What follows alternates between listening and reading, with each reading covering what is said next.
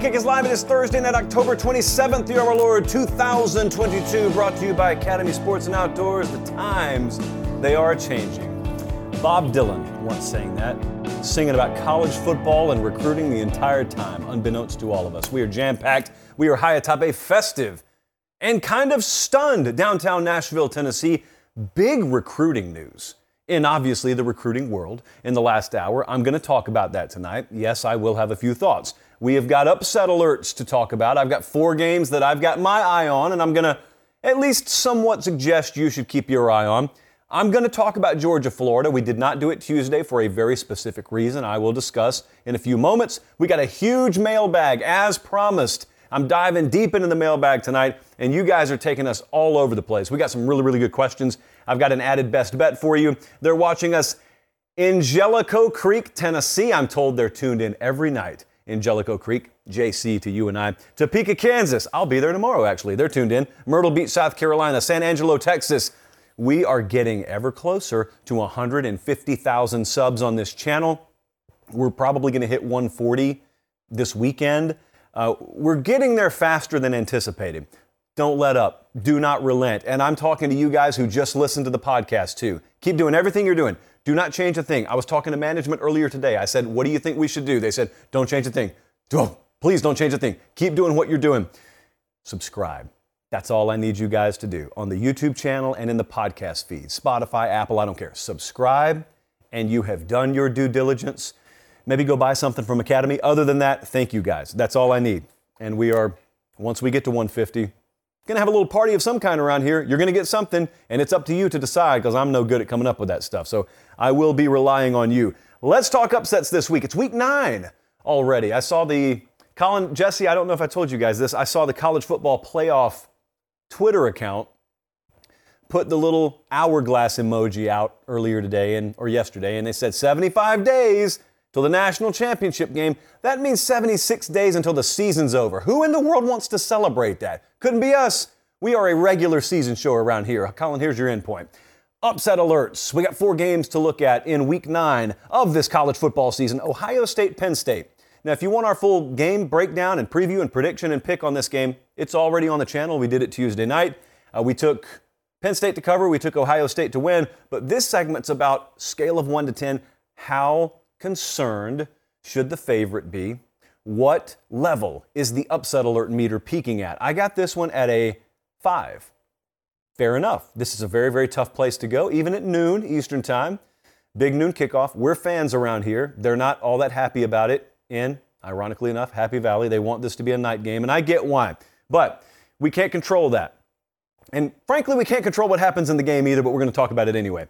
As I said the other night, how would the upset happen here? And why do I have this at a five? Well, number one, it's certainly the toughest overall test that I think Ohio State's had this year. They're well equipped for it, but that doesn't change the fact that it's the toughest. If you could flip their red zone dominance, not for the season. Ohio State's going to continue to be good in the red zone.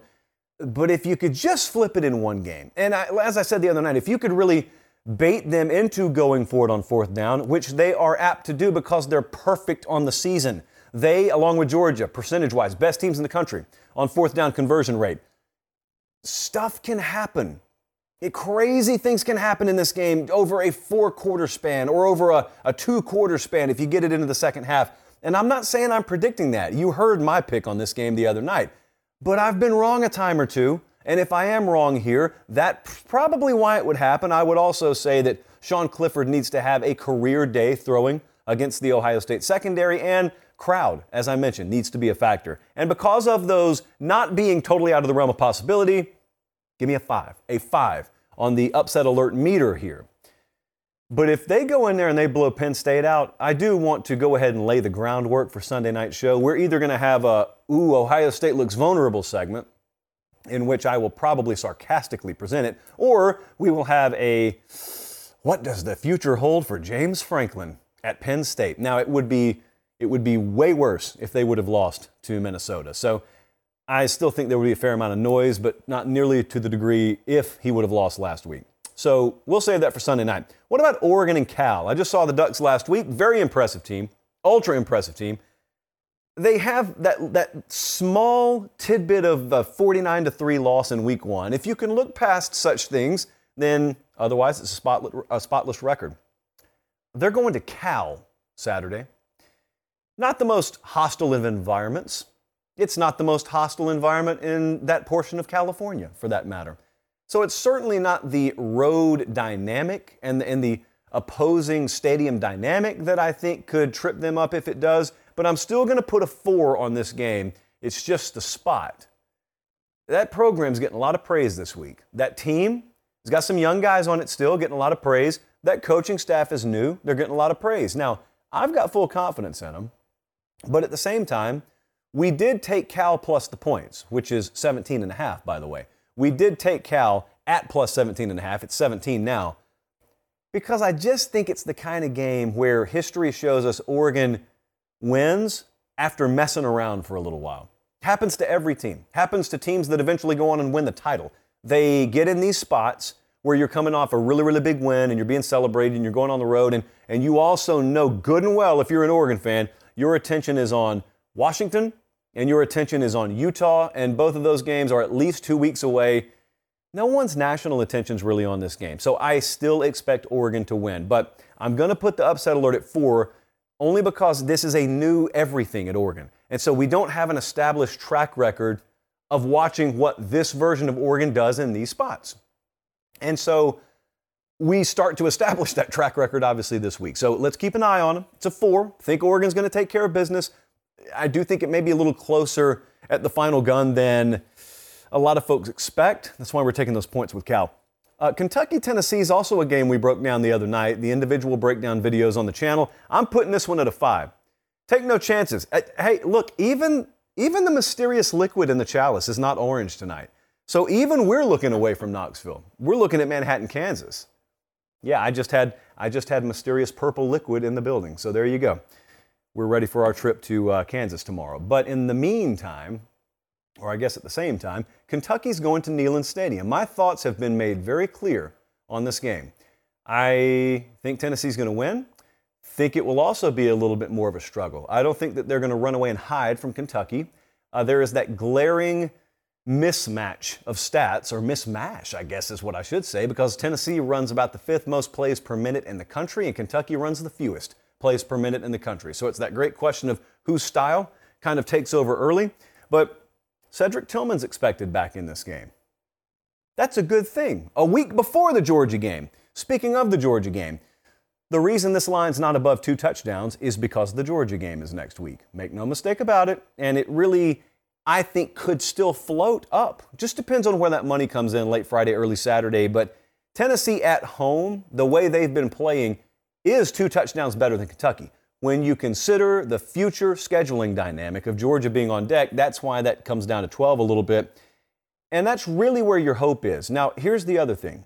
Jesse and I were pouring over some stats earlier, and by that I mean he was pouring over them and I was listening halfway. He said, you know, Kentucky's got the fourteenth best pass defense in the country. Naturally, I said what all of you say about Ohio State being rated number one. Who have they played, Jesse? I mean, who have they played?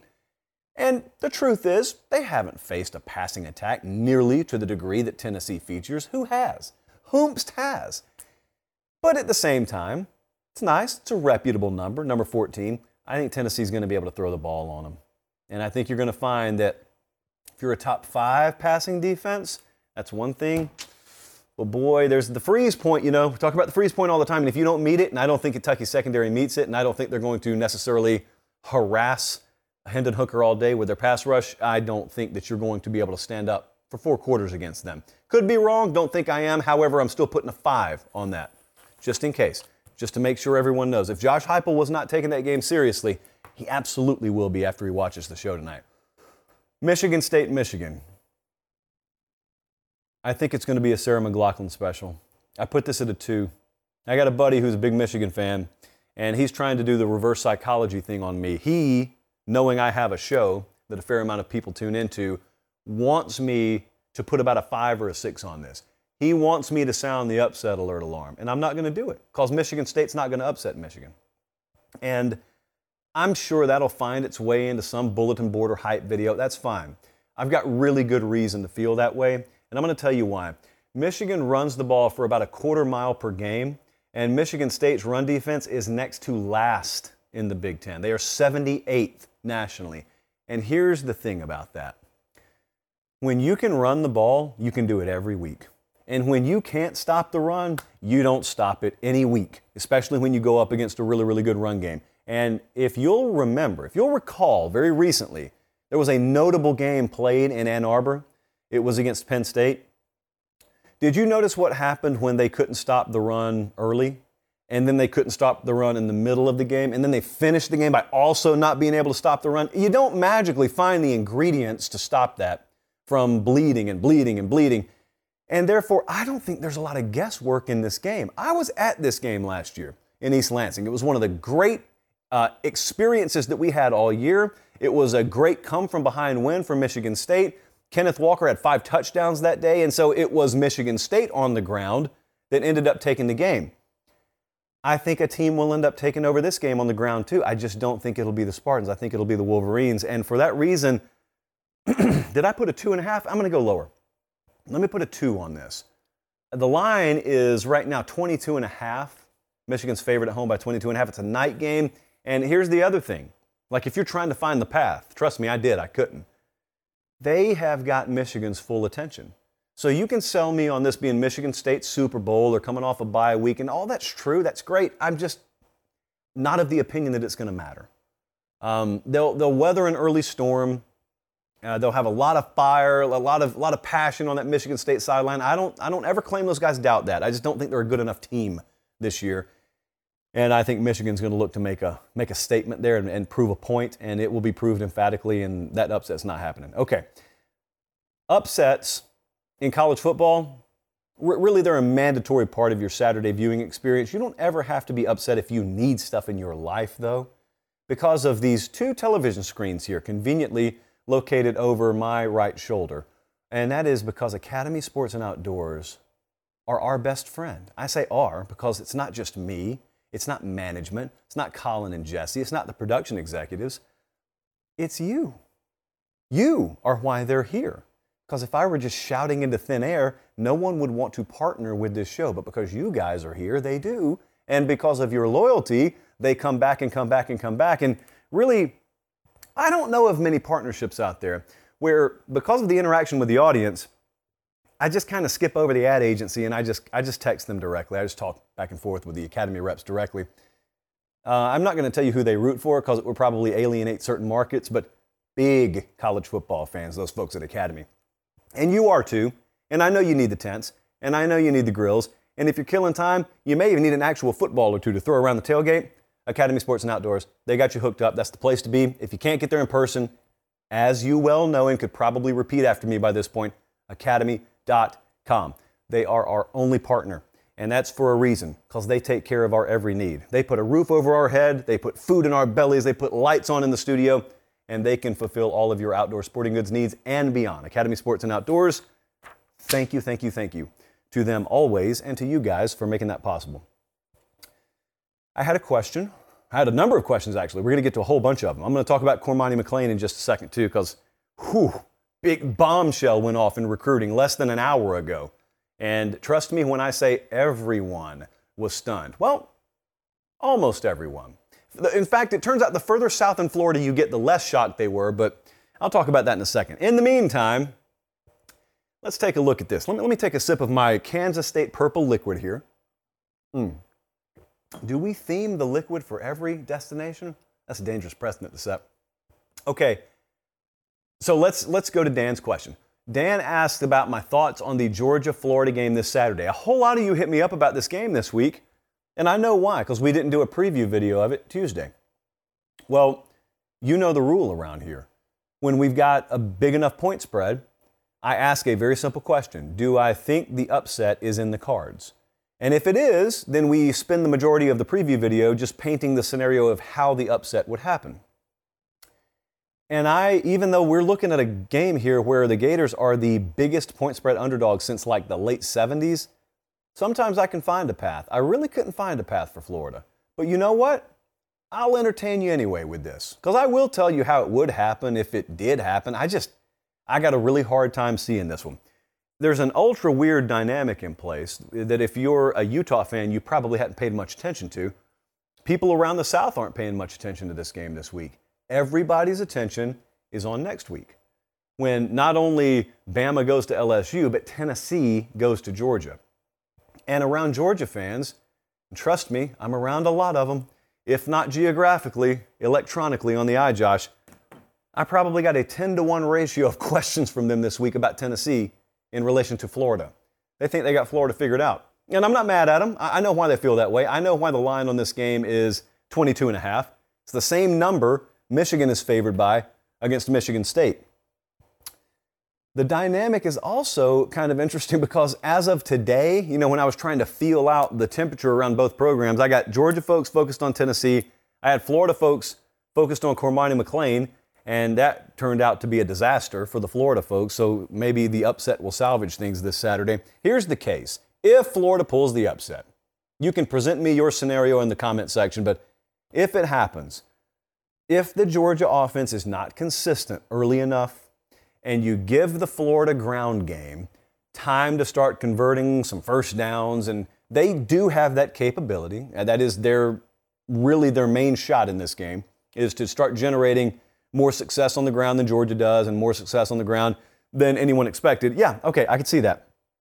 And the other thing is, if Anthony Richardson plays out of his mind on third down to match what Georgia offensively does on third down, and fourth down for that matter, yeah, okay.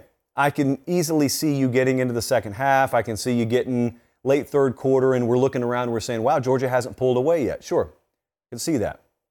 But Florida's defense, I I tried to find a path. I did. I know Georgia played Missouri close a few weeks ago, so it's not out of the realm of possibility we could see it. But matchup-wise, I don't like it for Florida. I really don't like it.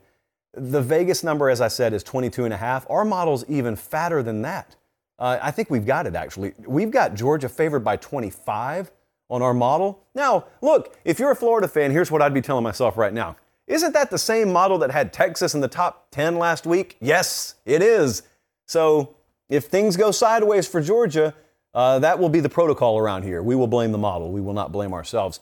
But we got Georgia winning. We got Georgia covering.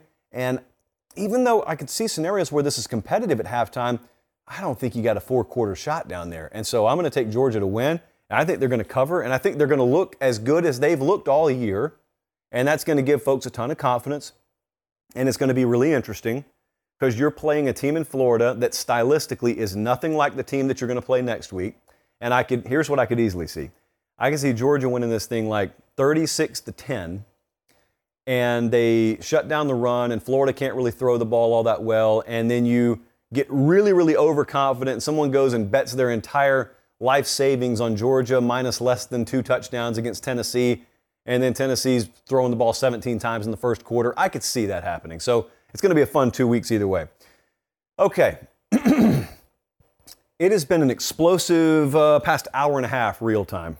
And I, you're going to have to forgive me for this, but I got a really important text that relates to the segment we're about to do. Okay. I wish I could read what I just got, but I can't. Uh, I always appreciate when coaches text us while we're on the air. Really appreciate it. And that just happened now. Okay. Big recruiting news. Cormani McClain, the number one corner in the country, committed to Florida. T- no, he did not. No, he did not. I'm hearing it's actually Miami for Cormani McClain. What I just did was a semi-dramatic reenactment of what it was like at two forty-seven Sports headquarters, C B S Sports headquarters, um, pretty much every Florida message board from coast to coast, and half the Miami message boards. No one really saw this coming, or did they? Certainly inside our four walls here, and you know what? We, we're, we're wealthier than that. We got more than four walls around here. We got like five or six of them. Sort of a, a hexagonish office at this point. No one saw this coming. So everyone was taken off guard by this. Now, I know that immediately everyone wants to resort to, well, he got bought. No, that bag must have dropped. Hey, uh, yeah, basically, do you understand what era we're living in? Do you understand how this game's played now? So I got a few thoughts on this because I fielded some, some drastically different text messages in tone over the last hour. Had some coaches reaching out, had a ton of fans reaching out, and some people in our industry reaching out. And I'm just going to repeat what I've repeated a thousand times. This is just a thousand and one. Recruiting is not for the faint of heart. If you want to wait and feast on backup options, that's cool. But if you're going to recruit at the highest level, it's a knife fight.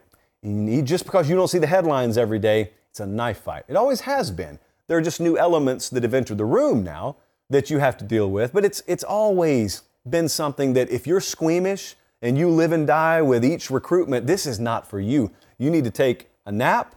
You need to stick with the on-the-field play on Saturday and just come around on signing day and see where your team finished and see who they signed.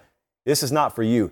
Now, if you can stomach it, then this was a pretty entertaining roller coaster. Certainly not entertaining for our Florida fans, but this was an entertaining roller coaster. Now, firstly, what does this mean in the team rankings? This puts Miami at number eight overall nationally. Uh, this is, in terms of a late move, not a shock. Mario Cristobal and those guys are going to do this. They are going to recruit at a high level. There is zero doubt. There never should have been any doubt. So if I told you that someone was going to sneak in the back door and take a kid from the perceived leader by virtually everyone, which was Florida, it was going to be Miami. That's not a surprise. I don't think Alabama was a factor in this really late, um, but I I think, as you can see, Mario Cristobal and Miami were. So here's what's always fun. I was on the phone with Wiltfong right before I went on air, and I said, Stephen? He said, Joshua? I said, when do you think this thing was decided? And here's me assuming that Miami must have swooped in last minute on Cormani McClain, because, I mean, it was assumed by everyone he's going to Florida. And Steve said, I'm not so sure it happened last minute.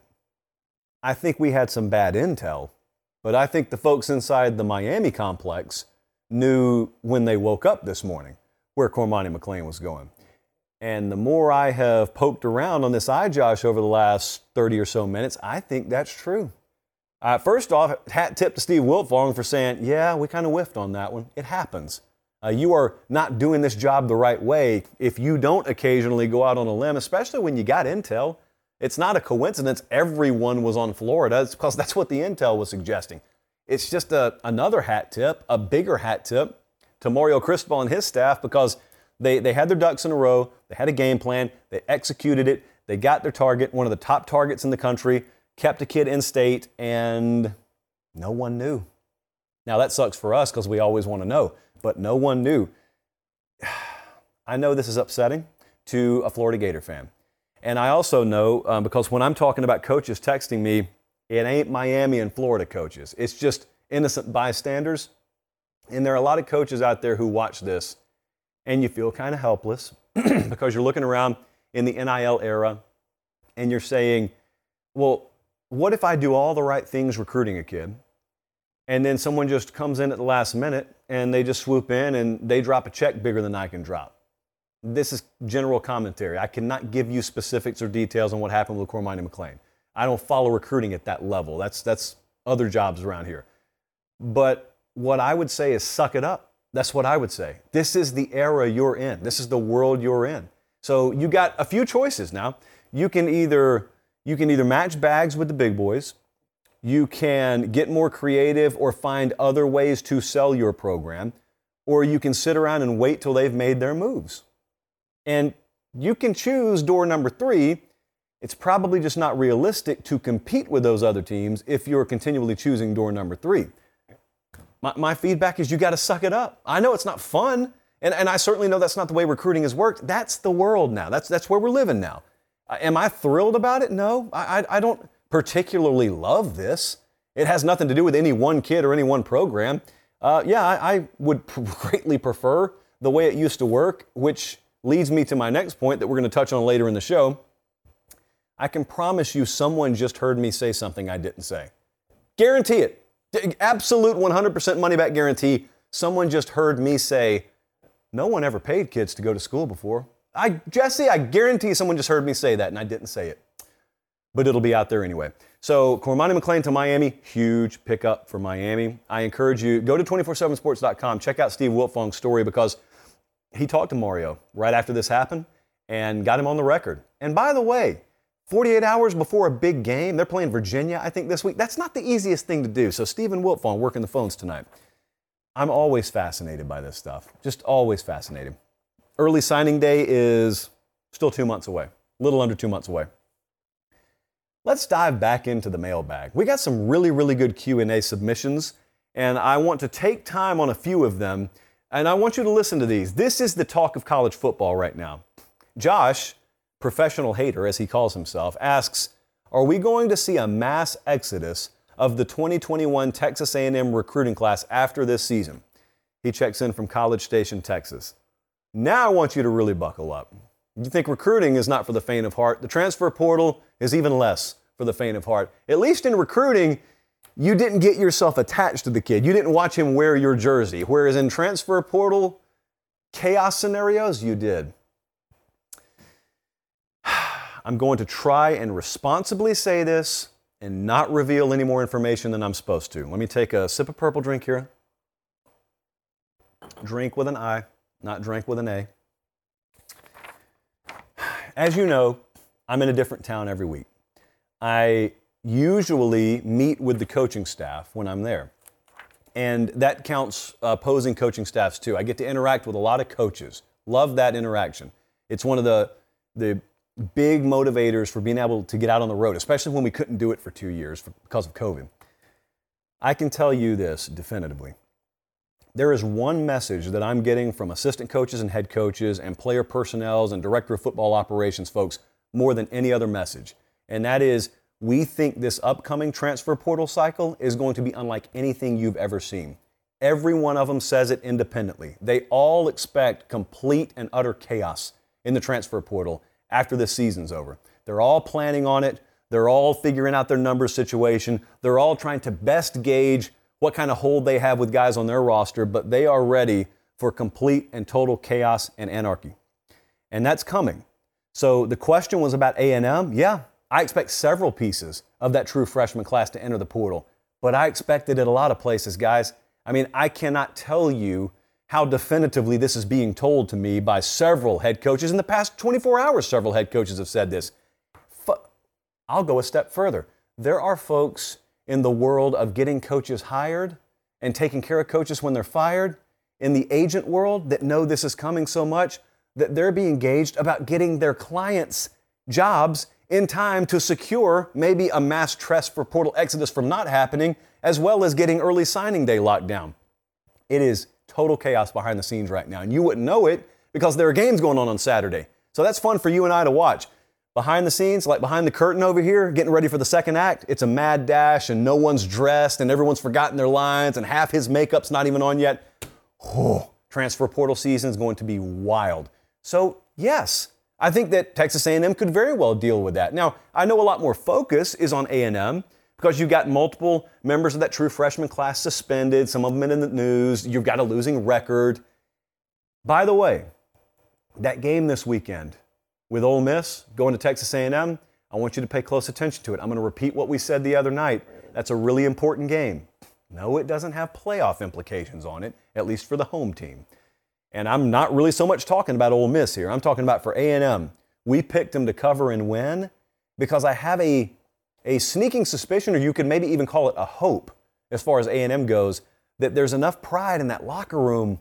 I mean, there are enough guys who want to be there for that logo on their helmet. Yes, I know that's a bygone concept. Yes, I know I get mocked and ridiculed when I dare suggest that some guys play for passion and love of that particular school. That's such a nineteen seventies ideology. No, no, there are plenty of guys on that roster who take immense pride in playing for that Aggie logo there. They got to win the game Saturday. That's got to be their locker room. So pay attention to that, because if it doesn't go their way, and Lane Kiffin and Ole Miss go in there and not only win, but especially if they win by double digits in College Station, it's it's already not fun out there. I'm just saying that will signify something different. And I think we all understand what I'm talking about, and that's not a comfortable conversation that I feel like having tonight. So here's what I wanted to get back around to before we move on. It is so exhausting to talk about N I L. And it's so exhausting to talk about the transfer portal. And it's not because I say the same stuff over and over again. I do that all the time. I made a living doing that. No, it gets exhausting because, as I said the other day, following the Tuesday show, nothing makes people hear what you didn't say more than when you're talking about N I L or the transfer portal. There's this little small army of white knights out there that claim they're riding with the player's flag hoisted above their horse, and they're out there for the best interest of the player, and they're fighting for players' rights. And it really doesn't, if you come anywhere remotely close to the same galaxy as making a comment about N I L or the portal, they just say, oh, oh, oh, you're, you're blaming the kids? Is that what you're doing? No, I'm not doing that. Uh, what I did the other night was the equivalent of saying, I think we may have a problem. Oh, so you want to fire the nukes? No, no, I think there are about fourteen or fifteen preventative measures we could take before we hit the nuclear option. You need to calm down. I'll go Taylor Swift on you if I need to. You just, you need to take a breath or two. But they can't, because they they really have a more ideological position, and they're just they're just looking for confrontation. So here's what I didn't say the other night. I didn't say it was the kids' fault when they get tired after their freshman year and they want to transfer, or I didn't say it was exclusively their fault. I didn't say it's totally not Jimbo's fault at College Station and Texas A and M when they're having problems. He's he's immune to criticism. I didn't say that. I didn't say that money has never changed hands before and it only just now became an issue. I didn't say any of these things. And the reason why I just beat the desk inherently is because even as I speak, someone, not someone with thirty-seven followers either, I mean people who should know better, will take clips, miscontextualized, from this very program of ours, brought to you by Academy Sports and Outdoors, and they will present it as such. I watch it happen all the time. It's pathetic. So yes, uh, to, to go back to the main point I wanted to deliver to you, transfer portal's about to be wild. Just get ready. Teams next year may look nothing like they look right now. You could have like thirty or forty percent of a roster overturned, just like that. Next question, please. Yes, please, please, please. I'm already tired of talking about that. We're talking about threats here. Braden asked, what is the biggest threat to the stability of college football? Is it N I L? Oh, I dare you, Braden. Is it playoff expansion? Is it conference realignment? So I'm going to go a couple of directions here. I'm not going to bore you with the same take I've got on the playoff, because I know a lot of you think otherwise, and you just probably hit the fast forward button at this point when I talk about playoff. I know my audience. I, I'm, I'm sharp enough to see those metrics. Is this the football business? Is that what we're in? If you coach, if you're the head coach at Tennessee, if you're Josh Heupel, are you in the football coaching business? Because I would argue you're not. Am I sitting behind this microphone? Am I in the football talking business? I would argue I'm not. Uh, Josh Heupel and I, in this case, are in the same business. We are in the entertainment business. And that doesn't need to get lost. I don't, I don't have it lost on me, because I mean, I'm, I live in the entertainment world, but sometimes I think football coaches have it lost on them because they think of themselves as coaches first and foremost. But here's the thing. We got lacrosse coaches out there, and they don't make any more than anyone watching this show does. We got baseball coaches out there. Some of them can't even be retained as full-time employees. Well, they're coaching just like you're coaching. Why in the world are you making uh, a thousand times what they make? It's because you're in the entertainment business as well. And that industry has dictated that those sports over there are some quirky little indie movies. They may be good, may be good plot lines, may be superb acting, but you are the Marvel franchise. And for whatever reason, people have decided that they really, really love your stuff. They love what you're associated with. That's why I don't talk baseball on the show. I love baseball, but there is, candidly, very little money in talking about college baseball. There is, conversely, massive scalability and profitability in talking about college football. So I say that to tee up what I'm about to tell you is the biggest threat to the sport. We're in the entertainment industry. College football is an entertainment product, no different than a movie.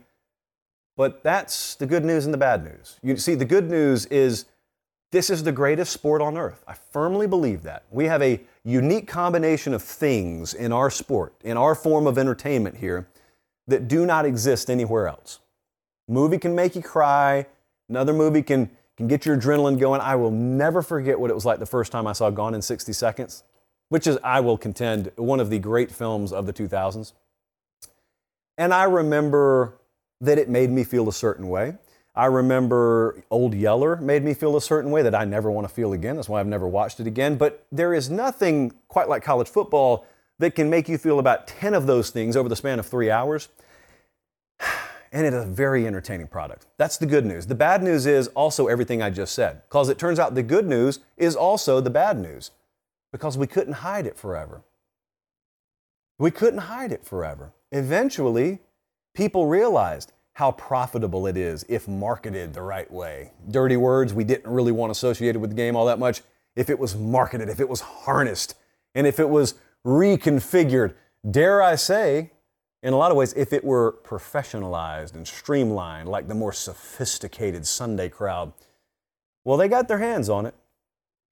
Some of you support it, and that's that's your prerogative. I don't necessarily ride with you on that, but that was the risk, okay? In my opinion. Now, I, I'm the one with the microphone. They asked me, so you can all have your opinions on this. But it was my opinion that, and it is still my opinion, that there's this saturation point. It's a really inexact science here, but it's just like your favorite restaurant. When it first opens and you and a few hundred people know about it, and it has that authenticity. But at the same time, if the chef tells you, boy, we need to get some business in here, you go and you tell a few friends, don't you? Because you gotta, you gotta keep Pete open. You gotta keep those street tacos coming. These things are great. So we need to get enough foot traffic in the door to sustain. But what do we not want? We don't want a line two blocks wrapped around this place, because number one, I can't get in anymore, and then he's going to franchise it, and then it's going to it's going to lose its charm. It's going to lose what I loved about it. Pete, don't do it. And then Pete looks back at you and says, E S P N says I have to. Fox says I have to. C B S says I have to. And you go, Pete, I hate it, but I'd probably do the same thing. And therein lies the great threat. What's the saturation point? In other words, what was the point at which this sport needed to stop making moves to grow before it sacrificed a critical mass of its integrity and appeal? Uh, to me, now you know my thoughts on this, it is happening right now with conference realignment. I mean, I don't exactly see a lot of charm in U C L A playing Rutgers in a conference game. Okay, there's not a lot of charm in that for me. But I get why it happened. And there's not a lot of charm for me in seeing games like Georgia, Tennessee start to shape up, or seeing Ohio State and Michigan coming at us, and knowing all the while in the back of my mind, those games are merely going to be for seeding. Doesn't matter who wins or loses, all we'll find out is who's going to be seeded higher in the playoff. That is not the charm that I've come to love about the urgency and the zero safety net approach of the college football regular season. But that's where we're headed, okay? So here's what could happen, because ultimately, like I said, we're in the entertainment business, right? So as long as the people are coming to the product, it's not, it's not threatened, it's not endangered. Sure, it may lose some things that I loved about it. Maybe it loses some things that you loved about it. But as long as people are coming, as long as you've got a return on the immense investment that's being made in this sport, you can't call it a failure. At least financially, you can't. I think the other biggest threat is, what if we get to a point where the powers that be realize the juice was not worth the squeeze? Translation, what if people like me end up being a little more right than we are wrong? Because there are tons of people out there that just think I'm dead wrong about this, and I'll see eventually, you know, when we expand the playoff, people like me will find out that no, no, no, no, it doesn't detract from the regular season. It just adds value to it. Of course, my contention is you cannot increase the amount of anything and maintain the value of it. It's the rule of scarcity. And I don't think that that is something that's being reinvented when it comes to college football. I just think instead of having those do or die games, those no safety net games, you don't have those anymore. You are going to add some consequence on games. Yeah, there are going to be some games that end up meaning a little bit more as it relates to the playoff that never would have before. I just think instead of having some spike nine or ten games on the one to ten urgency scale, we're going to give those up entirely in the regular season, and we'll have a few more sixes and sevens, featuring teams that do not stand much of a chance of winning a title anyway. Your mind will be reconditioned to understand that in due time, and so here's the big threat. Your sport becomes a tournament sport. College football becoming a tournament sport is the biggest threat to college football. College football, when you think of the N F L, you probably think of postseason Super Bowl. Like that, those are the images that pop in your mind. When you think of college basketball, you think of the N C double A tournament, March Madness. When you think of college football, you think of Saturdays in the fall. And the fundamental threat to this sport is if in twenty years, that's not what you think anymore. You think about Glendale, Arizona, or Arlington, Texas, or uh, Miami, Florida, and you think of soulless N F L venues, and you think of semifinal playoff games and national championship games, and that's where the sport begins for you. Because that's not college football. That's not a remote piece of the charm of it. That's not the romanticism of it. And so, again, I know sometimes it makes me sound ninety years old hanging on to something, but there are some things worth hanging on to, you know? Because once they leave, you don't get them back. Seen it happen with many a sport. There's a reason I don't watch pro wrestling anymore.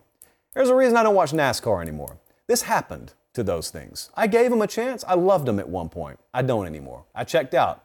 I didn't leave them. They left me. So that's my spiel on that. I'll say that at least a dozen more times before twenty twenty-five. They're watching us in Beaumont, Texas. They're watching us either in or on Mount Rainier, Washington. And they're watching us in Tupelo, Mississippi, probably on the Blues Highway. Remember, if you will, to like the video and subscribe to the channel. And that concludes my request from you. Thank you so much.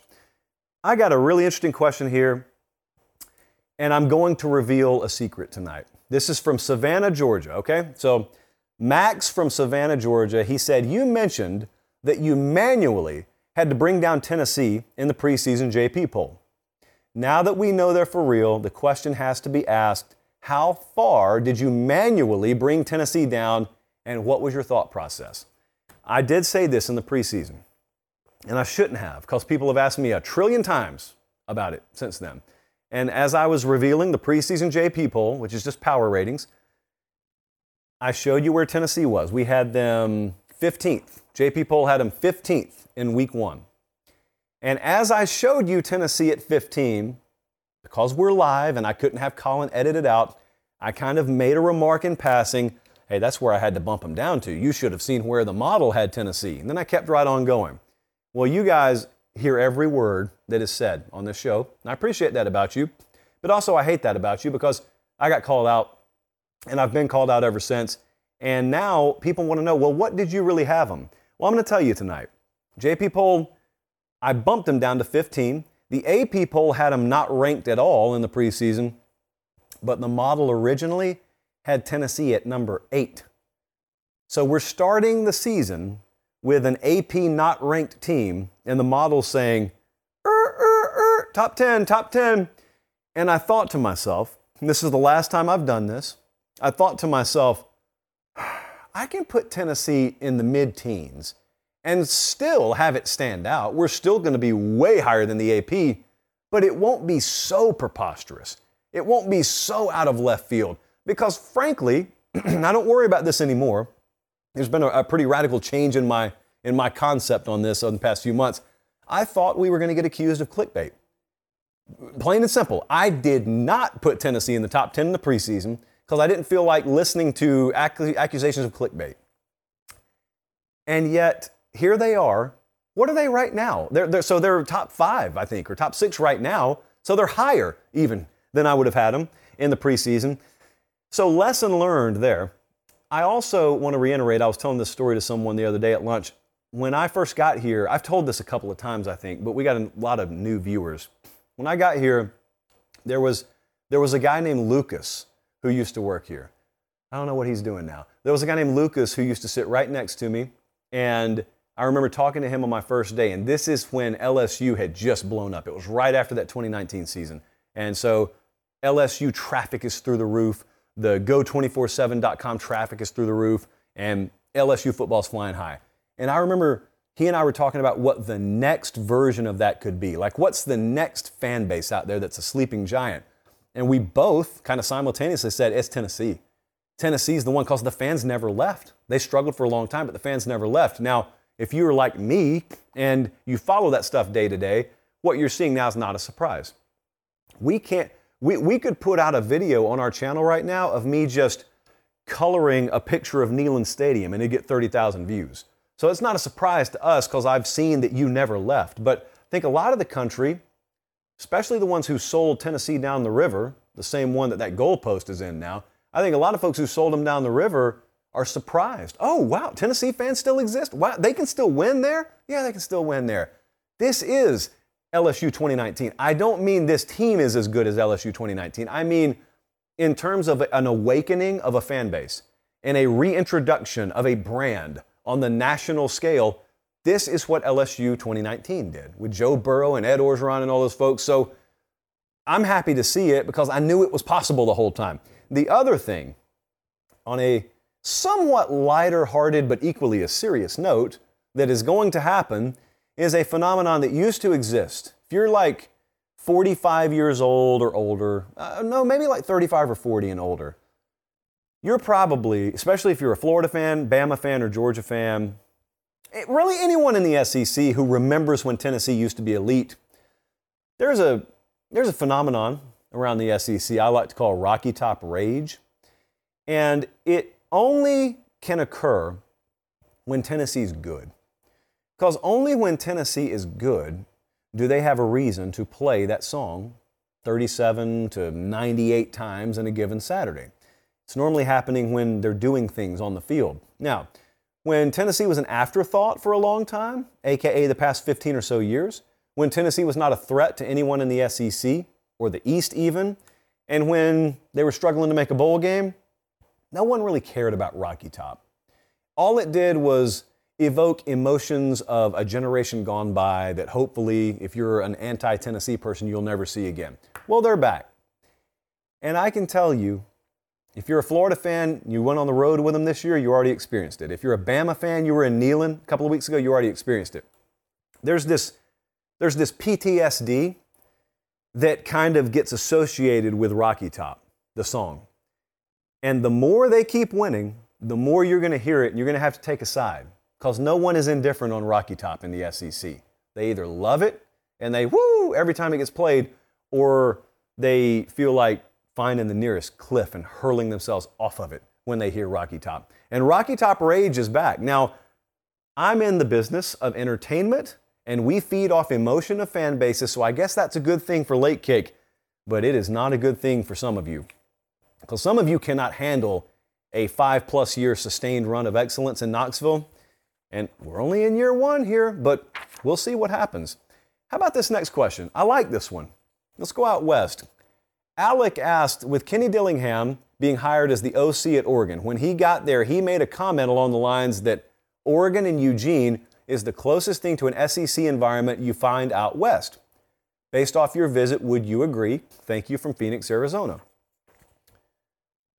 It's kind of, I guess, unfair because I haven't literally been everywhere out west. I've got a feeling that Palo Alto, California doesn't quite equal Athens, G A. So I don't think I need to go everywhere. I don't probably think Boulder matches Baton Rouge. It's a guess. It looks very nice. It looks very scenic. I'd love to go there. But I was in Eugene last week, and I did specifically do a lot of radio hits in the South this week where I said, very much felt like an S E C atmosphere. Now, here's what you immediately pick up on. When we go some places, the, the task is to manufacture passion. And it's such a chore. And it's so much easier if you got a place like Oregon where you don't have to worry about manufacturing passion. The people show up, the people are engaged, everyone knows their role, everyone does their job. And it doesn't really matter if the team's winning or not, they still, they're in. They're all in for you. And when you don't have to manufacture that, that's box one being checked. Box two, after you've got the passion part down, you've got to have investment. Because if we're talking about matching some of the big S E C and Big Ten programs, you got to have the passion, but then you got to have the investment. And all you need to know about that is Phil Knight. Uh, he built Nike, he built Oregon football to what you know it as today, and I think there are probably there are probably some things just around the corner up there that may blow your mind even more than what you currently see as the current iteration of Oregon football. Thirdly, it's got to be attractive because the lifeblood of this sport is recruiting. And this, to me, is where outside of Southern Cal, of course, Oregon is able to separate above and beyond anyone else on the West Coast. There is a brand attraction with that O that's unique unto anything else outside of Los Angeles on the West Coast. And I was in their facility last week. I'll give you an example. So I ran into Triquez Bridges last week, who is a defensive back at Oregon. He played at Lynette High School. What what part of Oregon is Lynette in? Oh, it's oh, it's not in Oregon. Oh, is it is it in California? Where is it? Is it in Arizona? No, it's in it's in rural East Central Alabama. And Lynette is a very good program. Clifford Story has done big things down there. But it's a small school in Alabama. So Triquez Bridges is a perfect example of what I'm talking about here. Four-star defensive back, and you probably look at Alabama, you look at Georgia, you look at Auburn, you know, basically within driving distance of Lynette.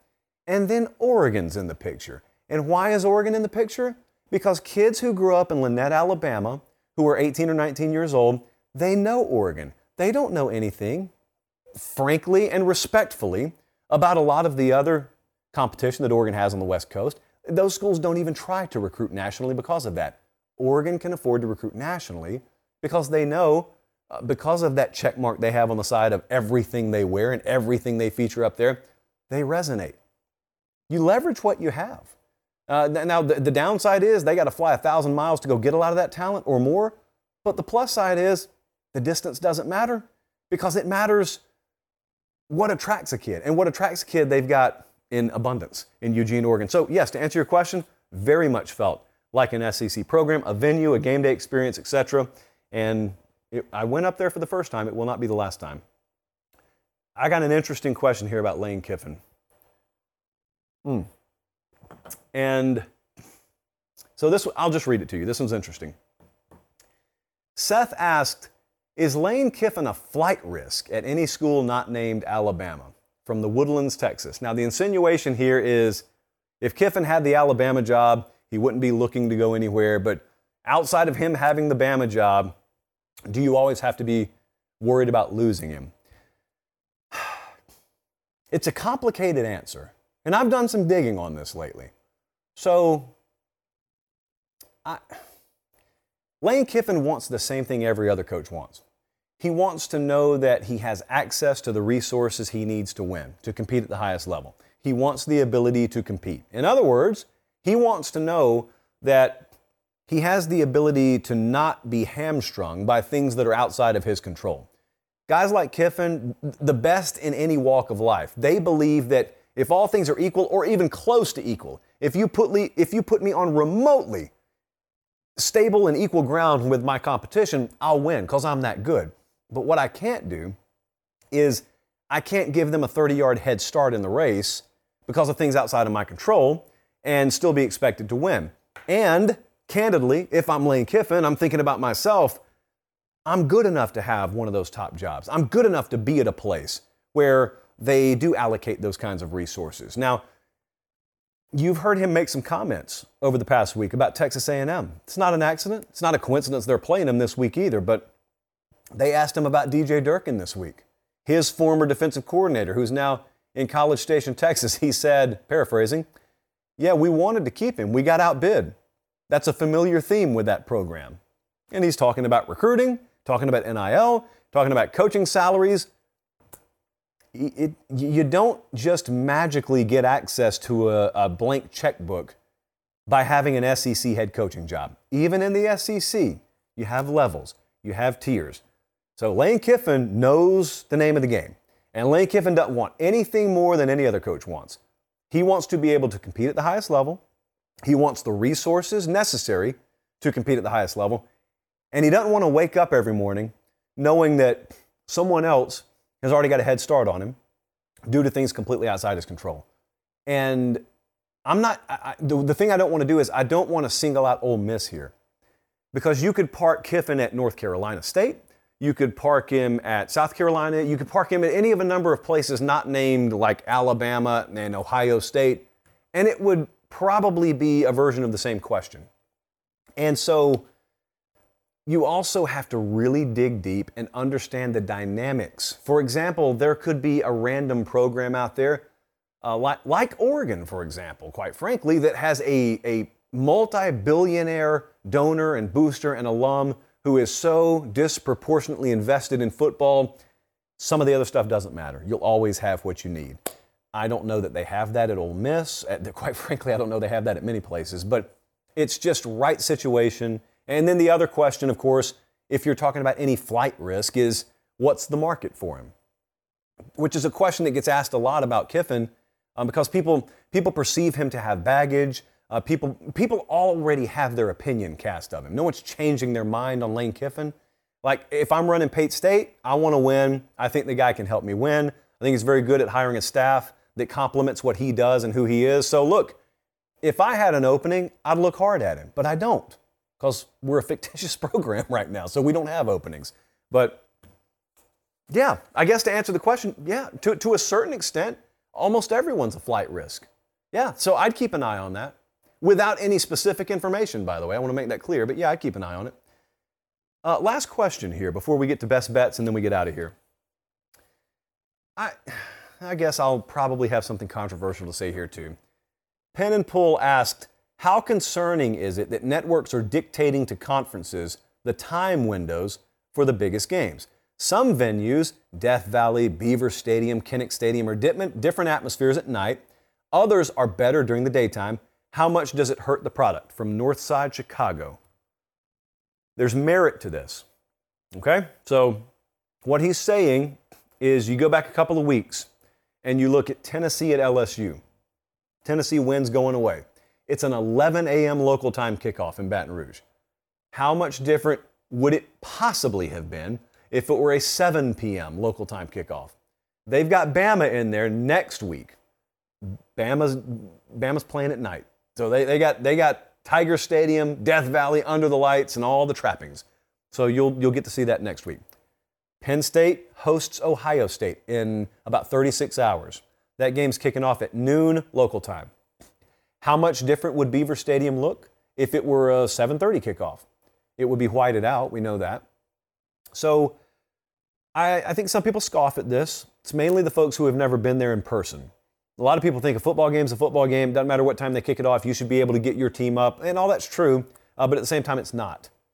If you're playing in front of one hundred people, that's true.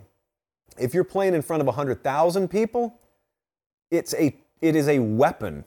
No, no more, no less. A home crowd that gets lathered up all day and then gets put in a, a very, very confined space, relatively speaking, uh, compared to the number, is a weapon. And you can best utilize that weapon the later in the day it gets. That's a fact. I stand on the sideline at the biggest games every week. It is different at night than it is during the day. Here's where my controversial stance comes in. I don't care as much because I like to get home. And so I relish the noon kickoff, the eleven a.m. Central kickoff. I love it. And candidly, I think a lot of these places do a plenty good enough job during the daytime. Now, my, my favorite window is three thirty. I love the three thirty because I think it's a little compromise. And what I love about the three thirty window this time of year is you get the first part of the game during the day, and then you get to watch the sunset as part of the broadcast. You get to watch the sunset as part of the second half game experience. So you kind of, especially if you get into November, you got the time change, wretched time change. You get the best of both worlds. The networks do dictate this. We're the entertainment business. What did we just talk about a little while ago? If you were to pay billions of dollars for a media rights package, would you bat an eye if someone complained where you wanted to put your property? It's your property. You bought it. That's that's the way it is. Uh, I I am surprised that conferences, especially ones with options, don't find a way to be a little bit more agreeable and flexible and dynamic in deciding what time of day some of this airs, but it's also very complex. And you want to see something really fun, watch the Big Ten. The Big Ten in the coming years, so they've got N B C, C B S, and Fox in the room. And uh, the best it's been explained to me, the number one game on any given week, there's this lottery system kind of for it. So in other words, Fox may have the number one game one week and put it at noon. Um, C B S may have the number one game one week and they put it at three thirty, and you could have N B C have the number one game, they'd put it at seven thirty. So you got three different networks with three different broadcast window priorities, and that's going to be really fun for you guys to try and track. But it's it's a necessary evil, I guess is what I would call it. All right, let's talk about best bets. We've already got four of them on the board. I'm going to add another one tonight, and it's one that's familiar to us, and it's one that's been good to us. To remind you, the games we're already on. Texas A and M plus three. I don't think that number's available anymore. We like them to win outright, though, so take whatever number you can get. U A B, minus five. Iowa State, plus one. Cal, plus seventeen and a half. Also like it at seventeen. And here's what we're adding. Fresno State, minus eight and a half. Bulldogs have been very good to us. Remember Friday night lines. Make sure you're following. You're losing value by the day if you're not following on Instagram. I give you a ton of behind-the-scenes access on Saturday. We got Friday night lines at Late Kick Josh. Make sure you're following there. There's a lot there that you don't get on the show for obvious reasons because I'm not live on Saturday. So make sure you're following there. I appreciate you guys so much. Make sure you're subscribed to the channel. Like the video. If you're in Manhattan, Kansas, for the first time ever, we will see you this Saturday with Academy gift cards in hand. So take a lot of pictures, we'll hand out a lot of gift cards, and I bet you we see a really, really good game. And we'll be back here Sunday night, same time, to talk about it all. Until then, for producer Jesse, director Colin, I'm Josh Pate. Take care, have a great weekend, enjoy the games, and God bless.